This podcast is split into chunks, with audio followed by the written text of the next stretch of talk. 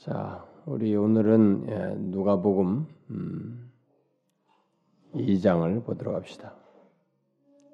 누가복음 2장. 자, 오늘은 뭐 우리 40절부터잖아요. 39절까지 지난주 했으니까 52절까지 다 나가면 좋겠는데 그냥 40절만 합시다. 오늘은 40절만 한 절만 우리 같이 보도록 합시다. 시작. 아이가 자라며 강하여지고 지혜가 충만하며 하나님의 은혜가 그의 위에 있더라. 자, 이 40절은 제가 한 절만 간단하게 보는 것이지만 이 내용은 예수님이 완전한 하나님이시면서 완전한 사람이신 것을 또한 말해주는 성육신과 관련해서 말해주는 아주 중요한 내용입니다. 그 예수님께서 처음에 그 할례 받고 뭐 정결례식 하고 나서 예루살렘에서 이렇게 다시 나사렛으로 가서 나사렛에서 성장하시잖아요. 그러니까 나사렛에 이르셔서 거기서부터 이제 자라나셔서 41절에 이제 12살이 됐을 때 6월절 지키러 가는 것입니다. 그러니까 그 사이의 성장 과정을 이렇게 요약한 것입니다. 그래서 이 성육신에 관한 어떤 어떤 내용을 요약해 준 내용이 바로 이 40절인데 아, 우리는 예수님께서 이 갓난아기로 이렇게 나사렛으로 가셔서 거기서부터 이렇게 12살이 되기까지 아, 나사렛에서 어떻게 아, 무슨 일이 있었는지 사실 우리는 잘 모릅니다. 아, 사람들이 그 어, 나사렛에서 무슨 선한 것이 나겠느냐라고 할 정도로 이 나사렛은 정말 조그마한 마을이고 그리고 이게 천하게 여기는 그런 마을인데 바로 거기에 가셔서 조용히 성장하신 것입니다. 12세가 되기까지. 그런데 그가 보내는 약 12년간의 이 유년 시절에 예수님께서 거기서 어떻게 보냈는지, 어떤 일들이 있었는지, 성장 과정에서 무엇이 있었는지 우리는 잘 알 수가 없어요. 그런데 성경은 여기에 대해서 침묵을 하고 있습니다. 상세한 내용을. 그 이유는 뭐겠어요, 여러분? 음, 그것은 성령께서 그 내용들을 계시해 주지 않았다는 것은 우리들이 알 필요가 없다는 거예요. 그런데 성경은 알 필요가 없다고 말하는 것조차도 성경에 이렇게 우리에게 기록해 주었어요. 그러니까 이런 식으로. 그러니까 알 필요가 없다라고 하는 공백 처리하듯이 이게 굳이 일축하거나 거의 말하지 않고 지나가는 내용들이 있습니다. 그런데 인간은 그 성령의 하나님의 의지를 거스려요. 인간의 이 악한 이상한 그 괴팍한 것이 움직여 가지고 들이파는 거예요. 이런 걸. 뭐가 있을 것이다. 그래가지고 요 시기를 또 많이 상상을 하면서 이단도 나오고요. 그리고 심지어 여기 12살부터 공생이까지 그 기간 동안에 이 여기 6월절 올라가고 난 뒤부터 또 그동안은 시간이 침묵기잖아요. 여러분 공생의 기간 나오기까지 30세가 되까지 18년 동안에 요 기간이 또 기록 안 됐잖아요. 이게 또 어디 갔느냐? 온갖 상상해가지고 불교도들까지 뭐 부처를 만나러 갔다는 둥, 인도로 갔다는 둥, 가지고 별 책이 다 나왔어요. 정말. 어? 하여튼 상상을 수 없는 책들이 나와요. 막 그거 가지고 정설처럼 믿으면서 이 스님들이 막 강설을 하고 있어요. 참 어리석기 그지 없어요. 응? 그러니까 성경이 성령께서 그렇게 말을 했을 때는 그것을 알지 말라는 것이에요. 음? 그러니까 그것까지도 거절하면 안 된다는 거죠. 그것조차도 순종해야 된다는 것입니다. 인간의 이 아주 악한 본성이 그, 예, 그, 못 참잖아요, 여러분. 예? 먹지 말라 그러면 먹지 말아야 되는데 또 누가 옆에서 야 그때 뭐 했대? 거기 뭐 맛있대더라. 저거 먹으면 너 너희들이 이렇게 된다. 이렇게 하니까 확 바뀌어버려 인간이요. 인간의 기준이 자유의지가 그 최초에 그부터 주었던 이런 자유로운 선택을 있는 그게 그렇게 약간적으로도 이렇게 꿈틀거릴 수 있는 여지가 있어가지고 이런 걸 건드리면 막 건드려요. 성령은 도움이 안 된다는 것입니다. 우리에게 그럴 필요가 없다는 거예요. 그 시기는 예수님의 삶에 대해서 어, 지나친 상상을 필요치 않는 할 필요가 없다. 할, 해서는 안 된다는 것을 이렇게 암묵적으로 우리에게 일축해서 말함으로써 말해주고 있습니다. 자 그러면은 40절 말씀을 가지고 우리가 그것을 유추해 이제 근거해서 생각해 볼 수 있는 것입니다. 이 안에서만 이 말씀 안에서만 생각해 볼 수 있어요. 자, 이 계시된 내용이 40절인데 음, 아기가 자라며 자라며 강하여지고 지혜가 충만하며 하나님의 은혜가 그의 위에 있더라. 여기서 우리가 상상의 날개를 펴고 말을 하기 시작하면 굉장히 많은 걸 얘기할 수 있어요.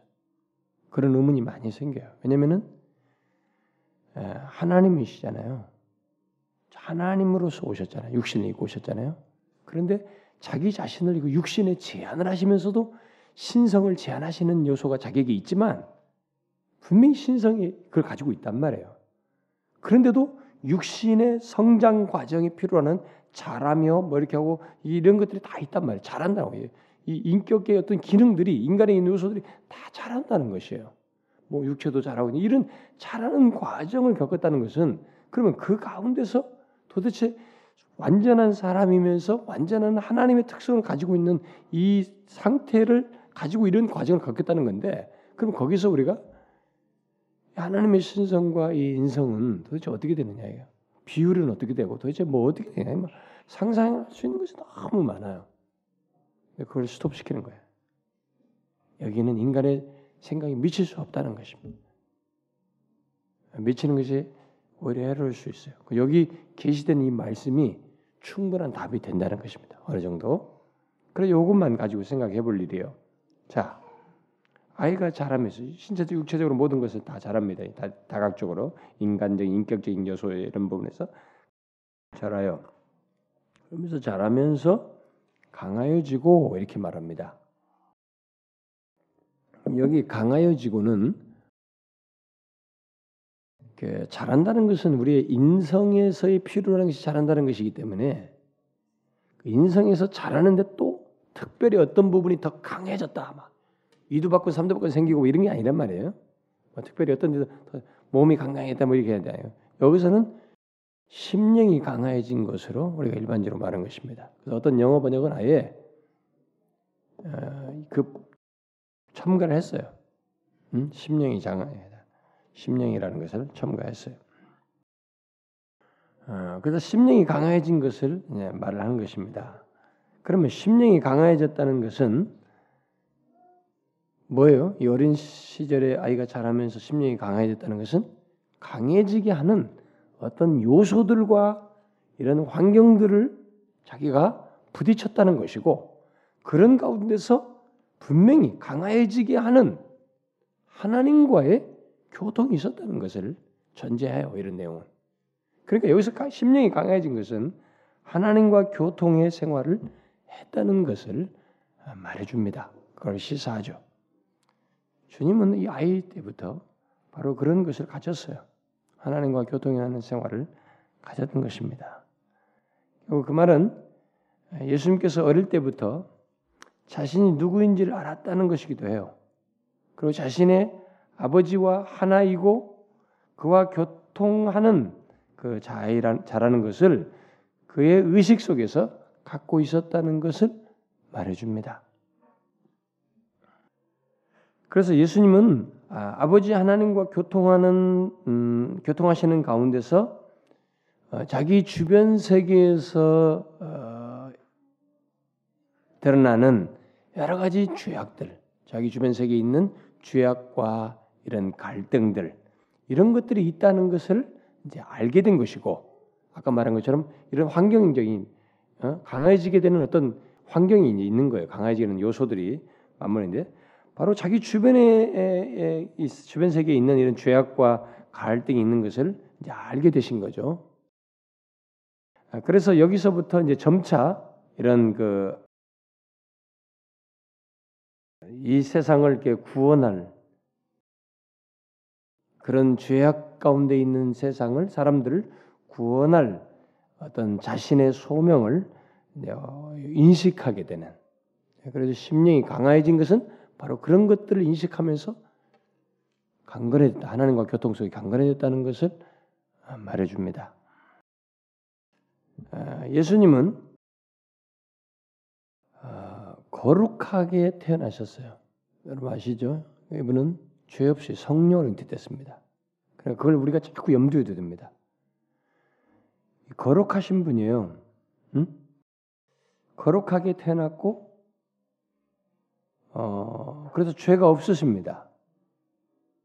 그런 가운데서 어, 이 모든 상황을 직면하고 있는 것이에요. 예, 그래서 그는 우리와 다른 삶을 성장 과정을 가졌습니다, 여러분. 그 요소가 있다는 것을 알아야 됩니다. 여기서 심령이 강건해진 것은 바로 그런 요소 속에서 있는 것이에요. 우리와 다른 삶을 갖는 어떤 내용이 있는 것입니다. 왜냐하면 죄가 없으신 분으로 성장한 거거든요. 죄가 하나도 있게 되면 이분은 우리의 죄를 지시고 십자가에 달려서 죄를 대속할 수 있는 자격이 박탈돼요. 가질 수가 없습니다. 그러니까 그래서 처음부터 출생할 때부터 성령으로 잉태되었고 성령으로 잉태된 그 거룩한 자의 모습으로 성장 과정을 가졌던 것이에요. 음? 그랬을 때 이 성장 과정에서 이분은 에, 여러분 보세요. 어떻게 했겠어요, 여러분? 다른 삶을 살게 되는 거예요. 우리가 어렸을 때 보면 아이들이 정말로 엉망이지 않습니까, 여러분? 이게 악하구나, 이놈이. 정말 악하구나. 우리 어렸을 때부터 보잖아요. 어, 뭐 미친 여섯 살, 미친 세 살, 네 살 막 그러지 않습니까, 우리가? 이 아이들이 막 도대체 종잡을 수가 없는 자기들에게 악을 드러내잖아요. 죄성을 드러내고 막 이런 걸 아, 그런데 그것이 없는 생활을 삶을 사신 거예요. 그걸 염두에 둬야 돼요. 자, 그런 가운데서 성장 과정에서 여러분 보세요. 한 살, 두 살, 세 살만 돼도 보면서 뭔가를 감지합니다.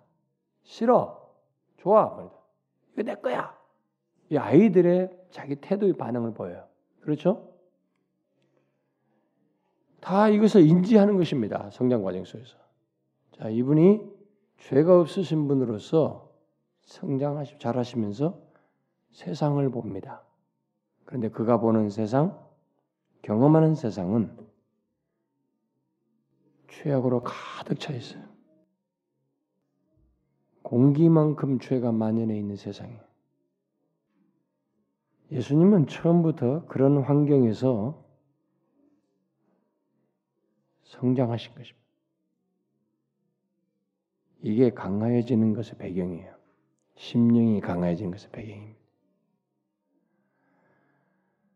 우리는 처음부터 태어나서부터 우리가 이 우리는 아예 죄악된 환경에서 공기 마시듯이 죄를 본성적으로 언제든지 모르게 죄를 지으면서 살아왔기 때문에 죄에 대한 충격이 없습니다.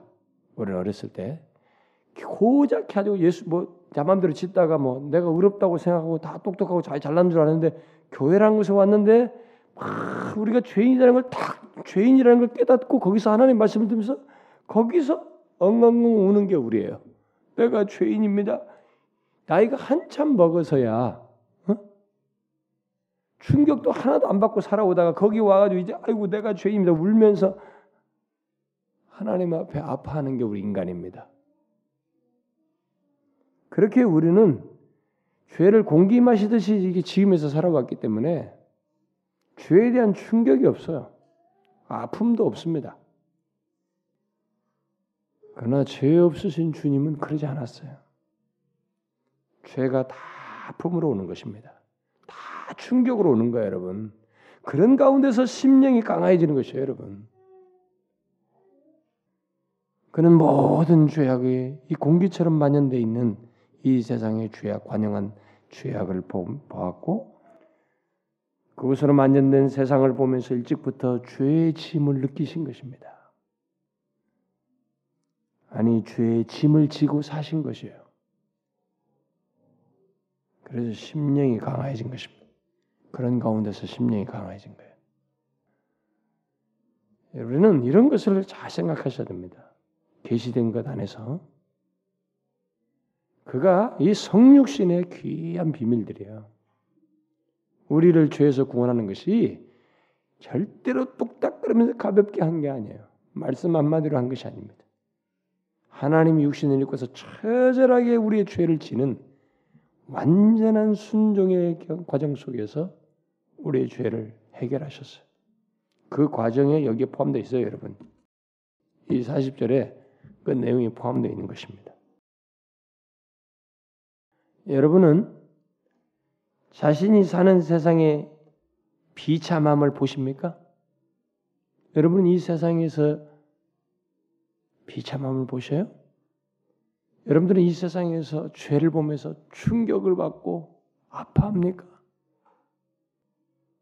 뭐 예수님만큼은 아니라도 우리가 이제 거듭났다면 예수 믿으면 좀 뭐 그런 거라도 있어야 될 텐데 어떻습니까? 좀 그런 거라도 있습니까? 우리가 거듭났어도 그렇게 크게 아파하지 않아요. 막 기도하면서 영혼이 깨어 있고 하나님 말씀에 깨 있는 사람들은 이 세상을 보면서 멸망하는 사람들, 죄인들을 보면서 안타까운 마음이 생기고 그 죄악 때문에 그런 것 때문에 막 충격을 받는 일이 좀 혹 있지만 이렇게 모든 죄에 대해서 그럴 정도의 그것은 우리에게 없어요. 우리마저도 우리들의 우리들이 비참한 죄 가운데 살고 있다는 것을 알아차리지 못합니다. 그러나 이 죄 없으신 예수님은 어려서부터 그 모든 것을 알아차렸습니다. 그리고 그것을 느끼셨어요. 거룩한 분으로 태어나셨기 때문에 이런 일이 그에게 있었던 것입니다. 우리는 그게 뭔지 잘 몰라요. 우리는 그 아픔이나 충격이라는 가 그 가운데서 그걸 보면서 하나님과 교통하는 데서 견디면서 신앙의 성장, 죄의 짐을 느끼면서 심령이 강화해지는 것이 무엇인지 우리는 잘 모릅니다. 잘 몰라요. 우리 다 죄 있는 자이기 때문에. 죄가 하나도 없는 상태가 우리에게는 가능해지가 않기 때문에 우리는 그걸 모릅니다. 이게 질고를 지는 여정의 시작이에요, 여러분. 우리의 죄의 짐을 질고 지고 가시는 사실 여정이라고 이게. 우리를 구속 죄에서 구원하기 위해서 아이 때부터 자신의 길에서 삶의 성장 과정 속에서 이 짐을 지시면서 지나셨던 거예요. 예수님께서는 자기 주변에 죄악이 심히 만연해 있는 것을 보시, 보았고 심지어 자기와 아주 가까운 가족, 특별히 부모, 부모에게도 있는 그런 원죄들, 그런 것을 보셨어요. 죄 없으신 분에게 그런 것들은 모두 어떻게 되었어요? 고통거리입니다. 우리는 모르지만 그분에게는 분명히 고통거리예요. 자신을 제한한 가운데서 일종의 성장 과정을 인생을 취하셔서 성장 과정을 가지시는 예수님에게 죄악으로 만연된 세상과 그리고 그 가운데서 있는 자기 자신을 이게 자기가 견디면서 그걸 이해하면서 그것을 수용하는 이 모든 것은 그의 심령이 강하여지게 하는 과정이고 배경이 되었던 것입니다. 그는 어려서부터 부모로부터 또 회당에서 하나님의 언약과 뭐 약속에 대한 말씀들 그리고 회당 가면 읽어주는 말씀들 뭐 이런 것들을 다 들으면서 성장했을 거예요. 왜냐하면 부 모가 이게 뭐 할례 받고 정결례 식치하고 또 여기 12살에 성년식에 하면서 예루살렘 데려가고 이런 거 철저히 잘하는 거 보게 될 때 회당의 수요실 항상 뭐 회당 모임에 가서 그런 것도 말씀을 부모를 통해서 들었지만 그런 것을 통해서도 분명히 성장 과정에서 듣는 것이 있었을 것입니다. 그러면서 예수님은 아, 세상을 죄에서 구원할 구속주로서 그런 현실들과 이런 모든 목격하면서 구속주로서 자의식을 계속 갖게 됐을 것이에요. 아, 그러나 그것은 결국 우리의 죄의 짐을 지는 것이었기 때문에 어려서부터 그런 것을 알고 살아온 것은 어, 그분에게는 고통이에요. 그분에게는 고통이 되었을 것이 분명합니다. 그런 면에서 그의 심령이 강하여진 거죠. 그걸 인해서 하나님과 교통한 거예요. 하나님과 교통하면서 심령이 강해진 것입니다. 아니 그는 성장 과정 속에서 정말로 심령이 강하여지는 것이 필요했어요. 이게 필요했습니다. 그분에게. 이것을 알아야 했어요. 그러 나중에 다 이것을 알아야만이 또 우리를 히브리서 기자가 말한 것처럼 다 시험도 이 그러니까 우리 시험 당하는 우리를 이해하시기도 하시고 우리의 약함도 하시고 어린아이 유아 시절 초등부터 그들의 부패함들을 다 아시고 그들을 대하시는 이런 일이 그분에게 있었던 것이죠. 이게 그에게 필요했어요. 그는 죄악된 현실 속에서 자신의 위치를 예, 생각해야만 했고, 음? 죄악된 세상에서 자기는 거룩한 자잖아요. 그 가운데서 자기 자신을 자신의 위치를 생각해야 하고 또 다른 사람들 특히 가까운 사람들 뭐 특별히 가족 같은 경우죠. 그들과의 관계를 어? 결정짓는 것에서도 어려움을 상당히 겪었을 것이 분명합니다. 자기 위치를 생각하는 것도 어렵지만은 이런 저들이 다 죄악되거든요. 특별히 가까운 부모들의 그 죄들도 다 안단 말이에요. 죄악들 상태들. 근데 그런 데서 관계를 그 가운데서 그런 관계 속에서 자기 위치를 정하고 그 장에서 그 관계 속에서 어떤 적절하게 관계를 갖고 이 점에서 그 어, 관계를 결정하는 이런 과정도 그에게는 어려운 것이에요. 우리는 뭐 그냥 문제가 없어요. 개기고 뭐 대들고 뭐 이게 문제가 없어요. 그런데 거꾸로거든요. 이분이 죄가 없으시단 말이에요. 그러니까 거기서 아는 가운데서 그 자신의 그 관계를 결정지어야만 해요. 그 가운데서 자기 위치를 생각해야 된단 말이에요. 왜냐하면은 그는 자기 부모가 죄가 가득하다는 것을 아셨지만 복종해야 되거든요. 그 뒤가 뭐 순종한다 그래요. 부모들에게 순종하면 잘합니다. 그러니까 이게 어려운 것이에요. 자기 위치를 그 관계를 결정하면서 거기에 이런 걸 지내야 된단 말이에요. 복종할 책임이 그에게 있었단 말이에요. 어?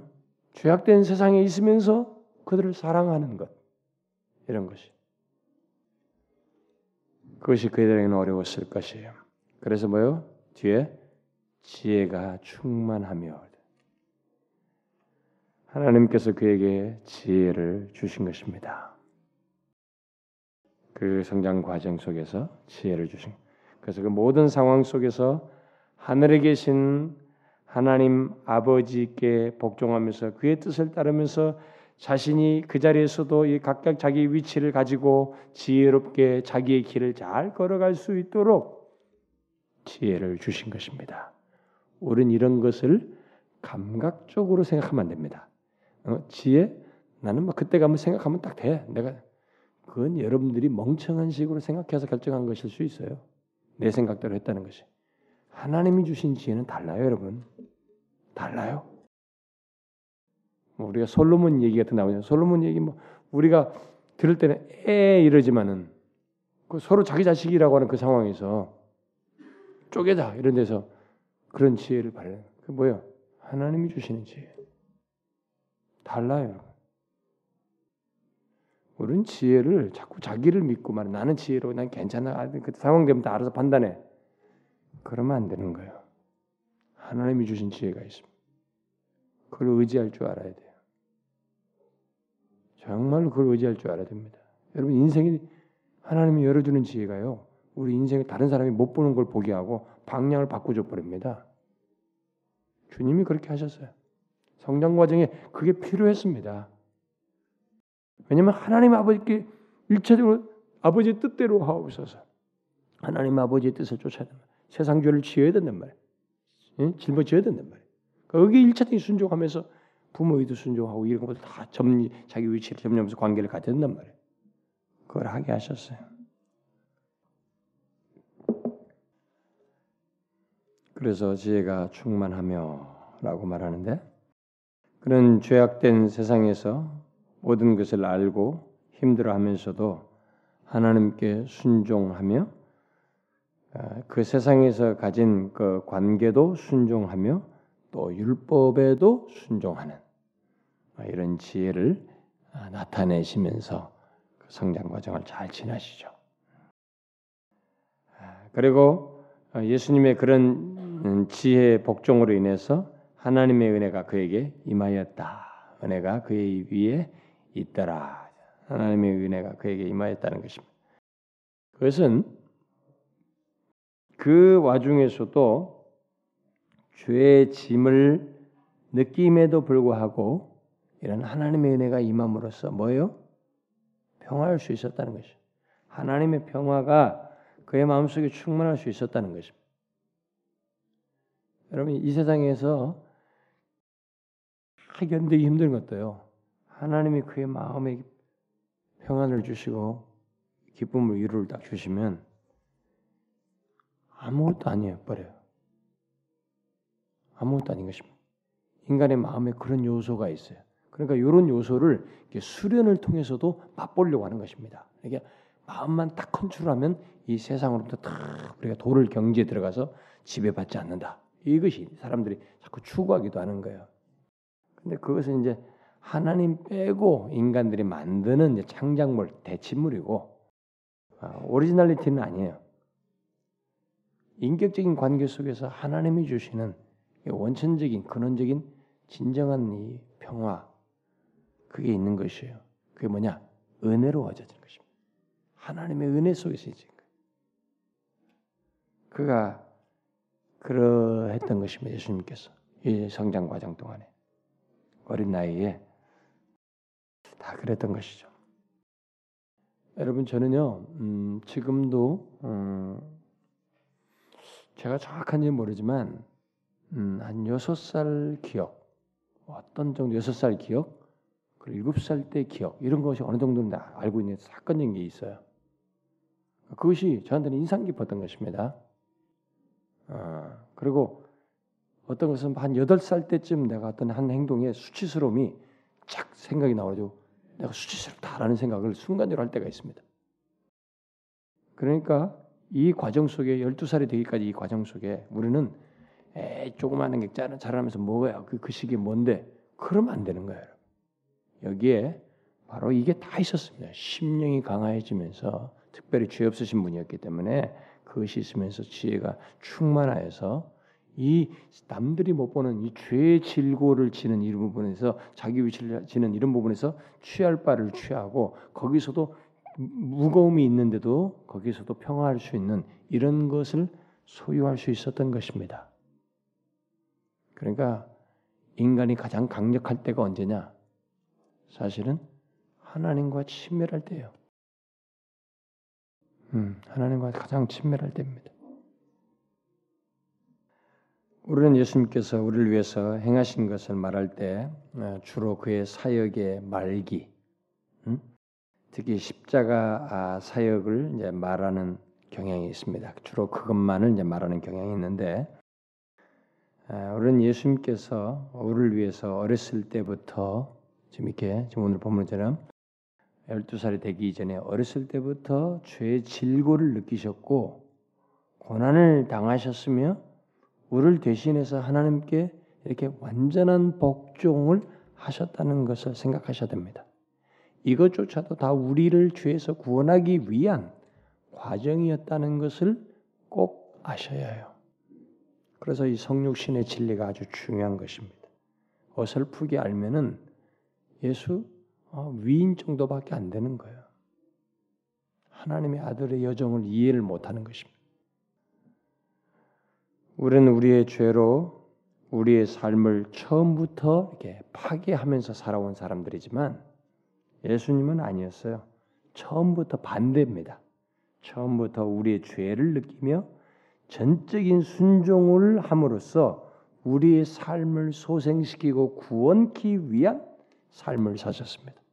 그러니까 다른 삶이에요, 여러분. 응? 삶이 다르나요? 처음부터 다른 삶을 사셨습니다. 그야말로 예수님은 이 땅에 태어나셔, 태어나서부터 우리의 죄의 무거운 짐을 짊어지신 셈이에요. 인간이 되어 모든 것에 순종하심으로써 우리의 짐을 다 짊어진 셈입니다. 그래서 우리를 향한 하나님의 진노의 무거운 짐을 자신의 육신을 입은 때부터 느끼셨고 짊어지셨던 것입니다. 그러나 그것을 예수님은 어려서부터 하나님과 교통하심으로써 심령이 강해진다는 것은 자생적이 되는 것이 아니기 때문에 하나님과의 관, 교통 속에서 교통하심으로써 강하여져서 이 세상의 무거운 짐을 지실 수 있었던 것입니다. 이 은혜의 초기의 에, 에, 삶, 생애를 우리가 놓치지 말아야 됩니다. 예수님의 완전한 순종과 죄의 질고를 지는 전 삶을 통해서 결국 우리를 향한 죄에 대한 하나님의 진노를 자신이 지심으로써 우리를 하나님의 진노에서 자유롭게 하셨다는 것입니다. 이 과정이 이런 삶의 여정이 있었기 때문에 이런 완전한 순종이 있었기 때문에 우리가 하나님의 진노에서 자유로울 수 있었어요. 자신이 우리의 죄를 죄의 진노를 하나님의 진노를 다 맛보시면서 경험하는 이 과정이 있었기 때문에 여러분은 예수 그리스도를 생각할 때 이런 인생의 처음부터 끝까지 나의 죄를 질고를 지시고 진노를 지신 그분으로 생각하십니까? 어떻습니까? 독생자 예수 그리스도를 생각할 때 그의 나심부터가 육신을 입으신 것부터가 나의 죄를 죄로 말미암은 하나님의 진노를 해결하기 위한 과정이요 여정이었다는 것을 생각하십니까? 그것이 여러분들에게 은혜가 됩니까? 그래야 됩니다, 여러분. 예수 그리스도 그분의 전 삶은 우리에게 다 은혜 베풀기 위한 자신의 담당이에요. 담당하신 것들입니다. 이것을 기억하고 뭐 아이작 와츠 작사한 것처럼 주 예수 생각하면 그저 내 몸 드릴 것밖에 없습니다. 뭐 주님은 뭐 그런 거 굳이 뭐 말하지도 않아요.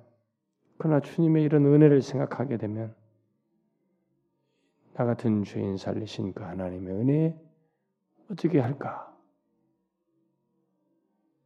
감사할 수밖에 없다는 것을 느끼게 됩니다. 여러분, 갓난아기서부터 12살까지 성장 과정 속에서 우리의 죄를 질고를 지신 주 예수 그리스도를 생각하면서 그 은혜 감사하도록 하십시오. 기도합시다. 하나님 아버지 감사합니다. 우리가 함께 이 시간에 주의 말씀을 들으며 우리들의 필요를 아뢰오니 우리의 기도를 들으시고 선하게 주님의 뜻을 따라서 응답해 주시기를 구합니다. 주님이여 특별히 우리가 아, 현실적으로 가장 아, 이렇게 성경 학교를 앞에 두고 있어서 사역자들과 이 교사들이 힘쓰며 기도하고 준비하고 그러는데 주님 어린 생명들을 이번 성경 학교를 통해서 마음을 이렇게 주님께서 열어주시고 마치 루디아의 마음을 열어주듯이 아이들의 심령을 열어주셔서 저들이 생명의 말씀을 통해서 거듭나게 해 주시옵소서. 하나님이 저들이 그런 회심의 놀라운 역사를 경험하는 귀한 시간 되게 하시고 그것을 위해서 사역자들과 교사들이 하나님의 기도하며 주님을 의지하는 중에 두렵고 떨림으로 이 아이들을 섬기게 하여 주옵소서. 우리가 수련회 하나님이 앞에 두고 기도하노니 모두가 마음의 사모에서 가나 주님이여 이 모든 것을 통해서 은혜 주실 분은 하나님이십니다. 준비하는 자는 미흡하고 하나님이여 모든 것에 어려움을 겪고 있으나 주께서 저들에게 필요한 은혜를 준비하여 주실 줄을 믿습니다. 하나님의 모든 참여자들에게 적절하게 아, 은혜 주셔서 회복과 우리 주님의 그 은혜의 충만함을 경험하는 귀한 시간 되게 하옵소서. 선교 투어도 하나님께서 인도하시고 주장하셔서 우리 선교지에도 유익이 되고 우리에게도 유익이 되는 은혜로운 시간들이 되게 하여 주옵소서. 오늘 밤과 내일까지 하나님이여 중고등부 수련회를 하는데 저들에게도 하나님이여 주께서 진지하게 주님의 말씀 앞에 서는 시간들 되게 하셔서 아이들이 주 예수 그리스도께 마음을 여는 귀한 시간들 되게 하여 주옵소서.